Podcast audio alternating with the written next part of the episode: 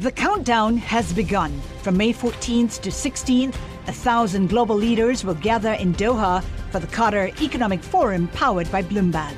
Join heads of state, influential ministers, and leading CEOs to make new connections, gain unique insights, and uncover valuable opportunities in one of the world's most rapidly rising regions. Request your invite for this exclusive event at QatarEconomicForum.com. This is Bloomberg Law with June Grosso.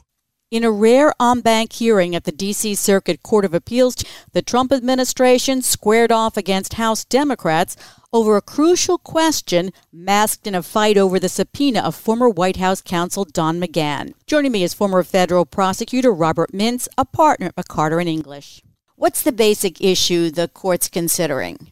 This is a high stakes, highly consequential decision that will likely draw the battle lines between Congress and the executive branch for years to come. And it really focuses on the crucial question of whether lawmakers can turn to the courts to enforce subpoenas aimed at exposing alleged wrongdoing in the executive branch. So Trump's lawyers here, the Justice Department lawyers, argue that Don McGahn is absolutely immune to testifying. How strong is that argument? The courts have never really directly addressed this issue, which is why this is so closely watched and will be such a consequential decision. In the past, while both sides, the House of Representatives and the executive branch, have gone to court and they have jousted with one another, what they've always done is reach some kind of negotiated settlement. And what really forced the settlement is the fact that the issue was unresolved and both sides feared what the DC circuit might do if it actually had to answer this question. Now we're going to find out since both sides have dug in and there doesn't seem to be any ability to negotiate a resolution here. Congress was challenged about other methods, using other methods to get McGahn's testimony. If they don't enforce the subpoena, what can Congress do? Well, that's really the question here. The essential argument from the Trump administration is that this is basically a political question.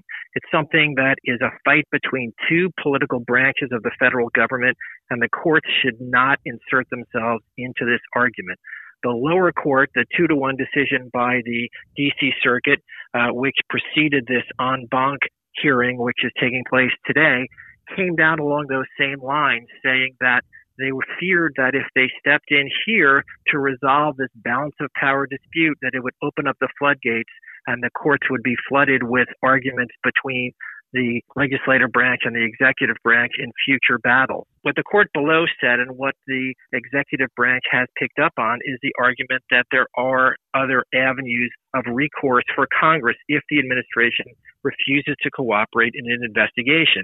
The court noted, for example, that they could declare the witness in contempt, they could block funding for the White House. But the other side of the argument, the side of the argument that the House is arguing here is that those other avenues are really not realistic.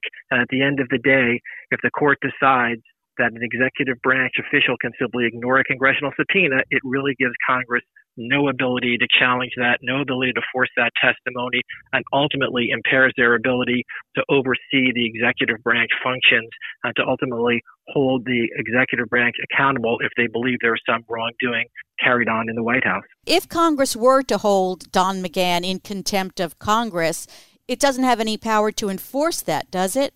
Well, in theory, the House could hold a witness in contempt and in rare cases even detain or jail an administration official.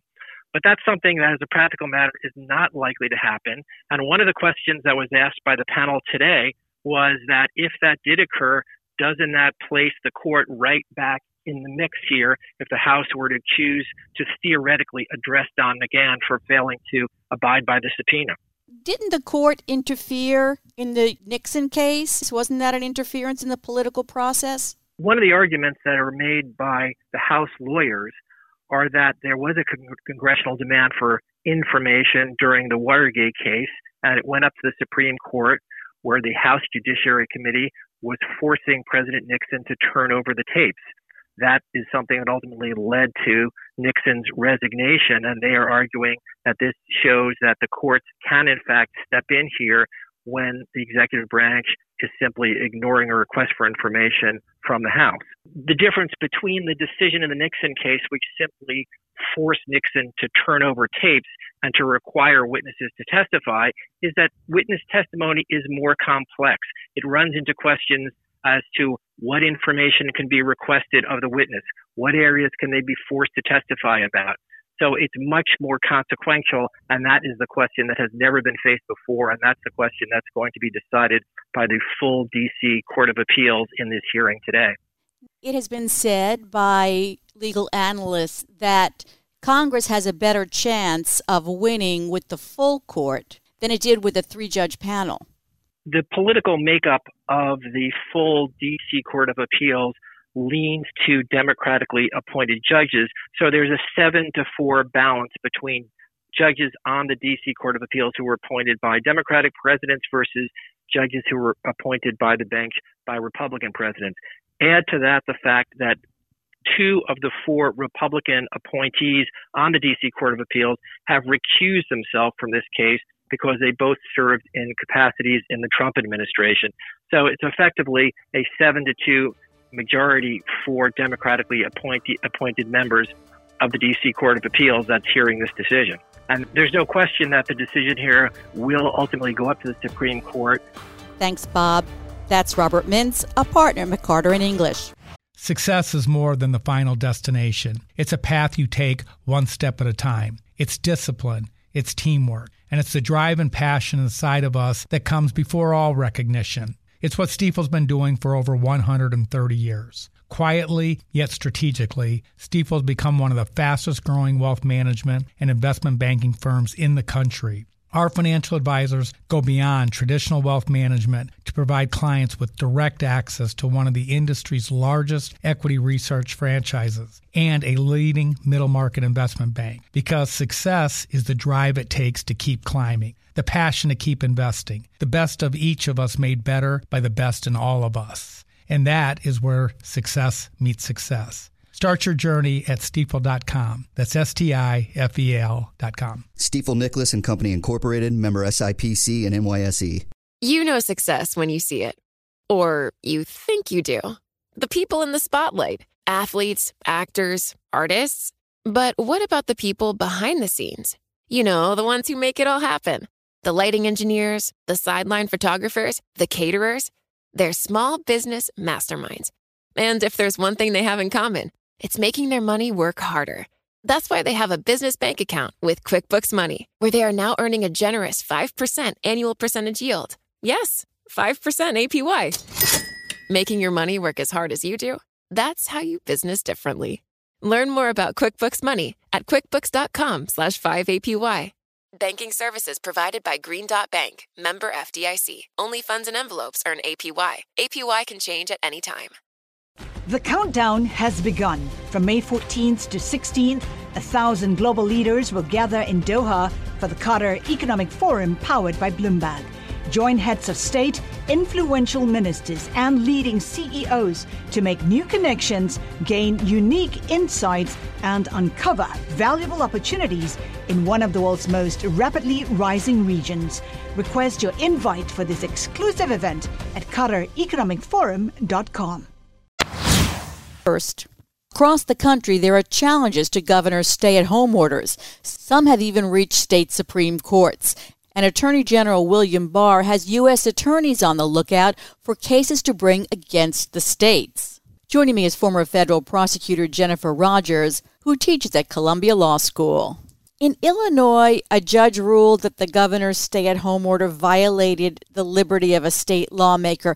But in Pennsylvania, the state Supreme Court rejected a challenge to the governor's stay at home order. So, how are these cases being decided?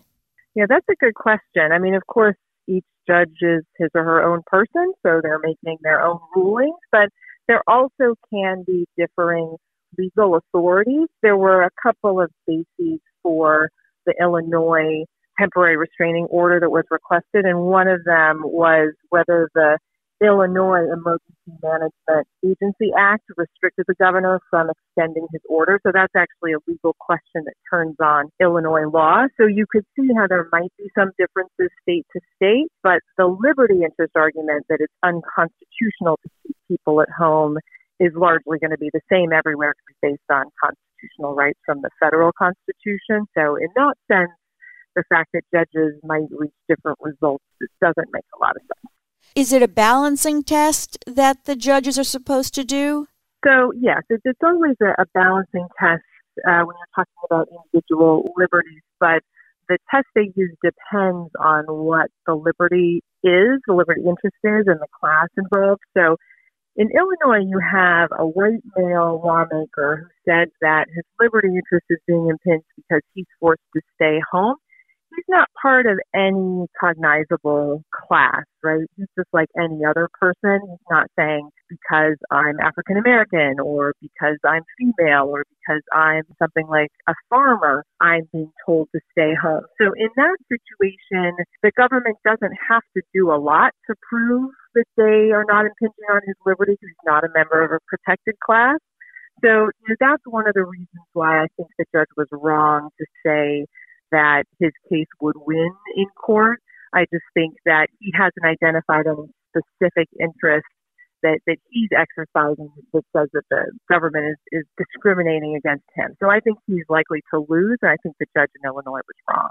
Is the balance the freedom of the person versus the public safety? Is that the weighing that's being done? Ultimately, I mean, it's not quite that simple, but let's say, you know, you got to the merits of an argument where this lawmaker says, you've said that everyone has to stay home and that violates my rights.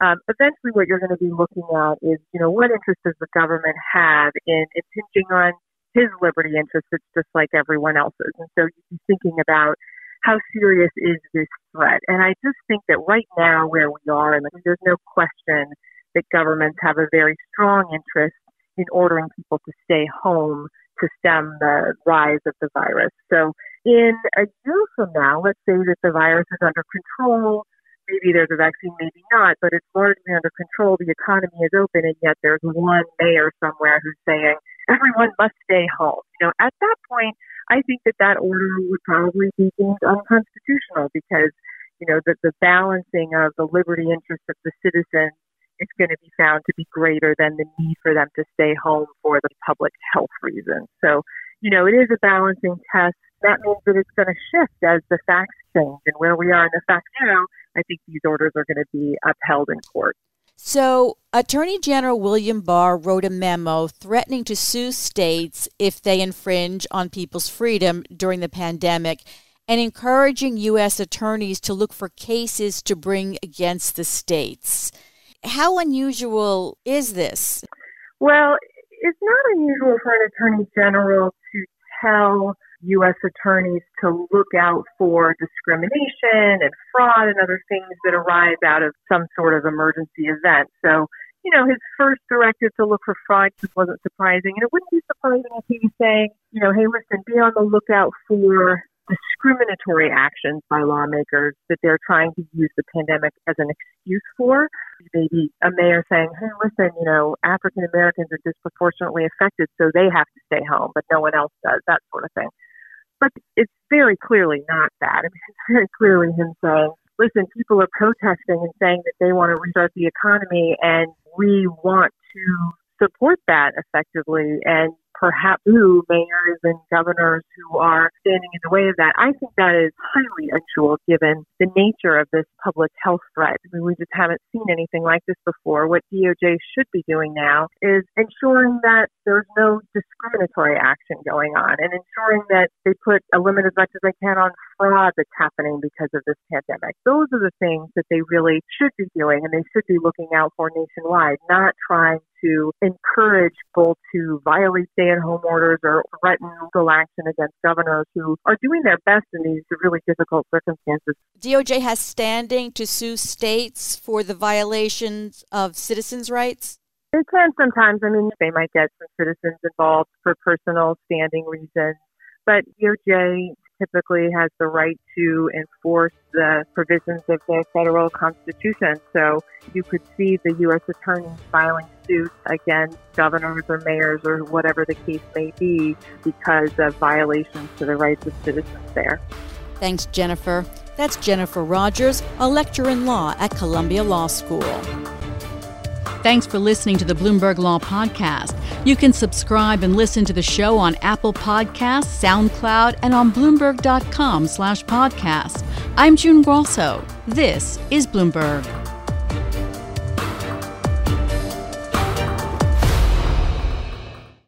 The countdown has begun. From May 14th to 16th, a thousand global leaders will gather in Doha for the Qatar Economic Forum powered by Bloomberg. Join heads of state, influential ministers, and leading CEOs to make new connections, gain unique insights, and uncover valuable opportunities in one of the world's most rapidly rising regions. Request your invite for this exclusive event at QatarEconomicForum.com.